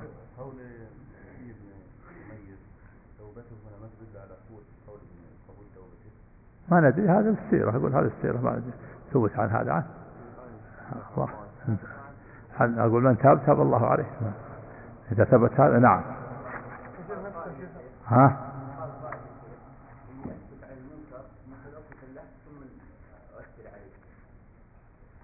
لا هذا مسألة أخرى. إذا كان مثلا أخر الإنكار في وقت آخر يرى أنه أحسن هذا له وجه. لكن رأى شخص عليه منكر. هذا غير اللي يتكلم بالمنكر ويفعل المنكر الجماعة. نعم. هذا إذا رأى على شخص منكر ورأى أن المصلحة أنه يؤخر الإنكار في وقت مناسب فلا بأس. نعم. إيه. إن إن إيه. نعم. لا نعم ظاهره أنه عفي عن طائفة. نعم. وأنه أنه تاب بعض الطائفة. لا يكافي أما الآثار هذه السيرة والأستاذ هشام يعني أسانيدها كما منقطعة معروفة. هذه النعف عن قول قول قول التوبة. إيه الظاهر نتابع منهم. ظاهر الآية هكذا إنه عفى عن طائفة وتابوا. نعم. ها؟ إيش؟ من يجهل؟ هذه مسألة إقامة الحجة هذا. إقامة الحجة على الشخص إذا كان يجهل الأصل إذا كان مثل هذا لابد من إقامة الحجة عليه. نعم. قال المصنف رحمه الله في مسائل الأولى وهي العظيمة أن من هزل بهذا أنه كافر. نعم. من هزل بشيء يذكر الله والرسول كافر. ولو لم يعتقد بقلبه. نعم. الثانية أن هذا هو تفسير الآية في نعم. من فعل ذلك كائنا من كان. نعم. يعني ليس خاصا بهؤلاء. بل كل من شاركهم في أفعالهم فله حكم. كل من هزل بشيء يذكر الله والرسول فهو كافر وليس خاصا بهؤلاء. الذين نزلت فيهم الآية. لأن العبرة بعموم اللفظ وبخصوص السبب. نعم. الثالثة الفرق بين النميمة وبين النصيحة لله ولرسوله. نعم. ما فعله عوف نصيحة حينما أخبر النبي صلى الله عليه وسلم وليس نميمة. لأن هذا فيه خطر على المسلمين في السكوت في مضرة. أما النميمة فهي نقل كلام من شخص أو من أشخاص على وجه الإفساد وعوف ما قصد الإفساد قصد الإصلاح. نعم. هذه نصيحة وليست نميمة. نعم. أحسن عليك الرابعة الفرق بين العفو الذي يحبه الله وبين الغضة على أعداء الله؟ نعم. الغضة على أعداء الله مثل هؤلاء. قال الله أنهم مجاهدون يقاتلون مع النبي صلى الله عليه وسلم. أما العفو هذا ينظر الإنسان الذي وقع في زلة وهفوة وهو من أصحاب العثرات وليست له عادة هذا محل العفو كما جاء أقيلوا ذوي العثرات هيئاتهم أقيلوا ذوي الهيئات عثراتهم إذا كان له مكانة في المجتمع ثم زلت به القدم هذا محل العفو يعفى عنه أو يؤدب أو يوبخ ولا يرفع به إلى المحكمة. أما إذا كان أصحاب سوابق هذا ليس محل العفو لأنك إذا عفوت عنه صار يزيد في الشر. إنسان متهور إنسان معروف له سوابق ويعفى عنه. عفو عنه مثل صاحب السيارة متهور معروف عنه التهور. هذا ما هو محل العفو. هذا لا لابد يرجع لا يعفى عنه. لكن صار إنسان زلت له القدم وهو ليس ليس له سوابق ومن من أهل الحياء ومن أهل لهم مكانة. من اللي عندهم حياء وعندهم خجل عندهم مراعاة الأمور لكن زلت به القدم. هذا محل محل العفو. فرق بين من من هو أهل العفو وليس أهل العفو. ليس الأخيرة الفرق. قال الفرق بين العفو الذي يحبه الله نعم. وبين الغلظة على أعداء الله. نعم. فرق قال خامسة أن من أن من الاعتذار ما لا ينبغي أن يقبل. نعم. مثل اعتذار هؤلاء المنافقين. هذا اعتذار غير مقبول ما قبله النبي صلى الله عليه وسلم. نعم. يقع هذا أحيانا شيخ مع المحارم يكون النفاق واضح جدا. فيقدم الإنكار و النفاق النفاق الأصغر يعني؟ لا لا هذا الاستهزاء. إيه. فيقدم الإنكار والعزلة أو وينتج من هذا قطيعة رحم. لا لا ما فرق بين القطيعة وبين بين النصيحة. هذا النصيحة. بعد النصيحة. إيه. إذا لم يمتثل وقع في كلام كفري؟ نعم. هل هل يقطع؟ إيه؟ إذا كان إذا كان الهجر يفيده. إذا كان الهجر يفيده. لا لا يقاطع. إذا كان لا يفيده يستر في نصيحته لعل الله يهديه. ويبذل أسباب أخرى في نصيحته من قبل أو بعض الدعاة أو بعض الجيران أو بعض الأقارب اللي لهم تأثير عليه. يبذل الأسباب. ويستمر لأنه إذا إذا قاطعه قد قد لا يبالي به ولا يقبل منه. إذا كان لا يقاطعه صار فيه الهجر الصبر كالدواء. كان يفيد استعمله ولذلك النبي هجر كعب بن مالك وصاحبه إلى بن مرة بن ربيع ولم يهجر المنافقين. هجر كعب وصاحبه خمسون ليلة. هجرهم النبي خمسين ليلة. ولم يهجر المنافقين. نعم. المقصد الآن؟ تحمل الأذية. يعني تحمل الأذية والدفاع. اي ولو يتحمل الأذية ويستمر في النصيحة ويبذل أسباب أخرى لعل تفيد. نعم. بعض الأسئلة المشابهة أحسن عليك ها؟ بعض الأسئلة. هذا بعد الخلف الأخير. سبق سبق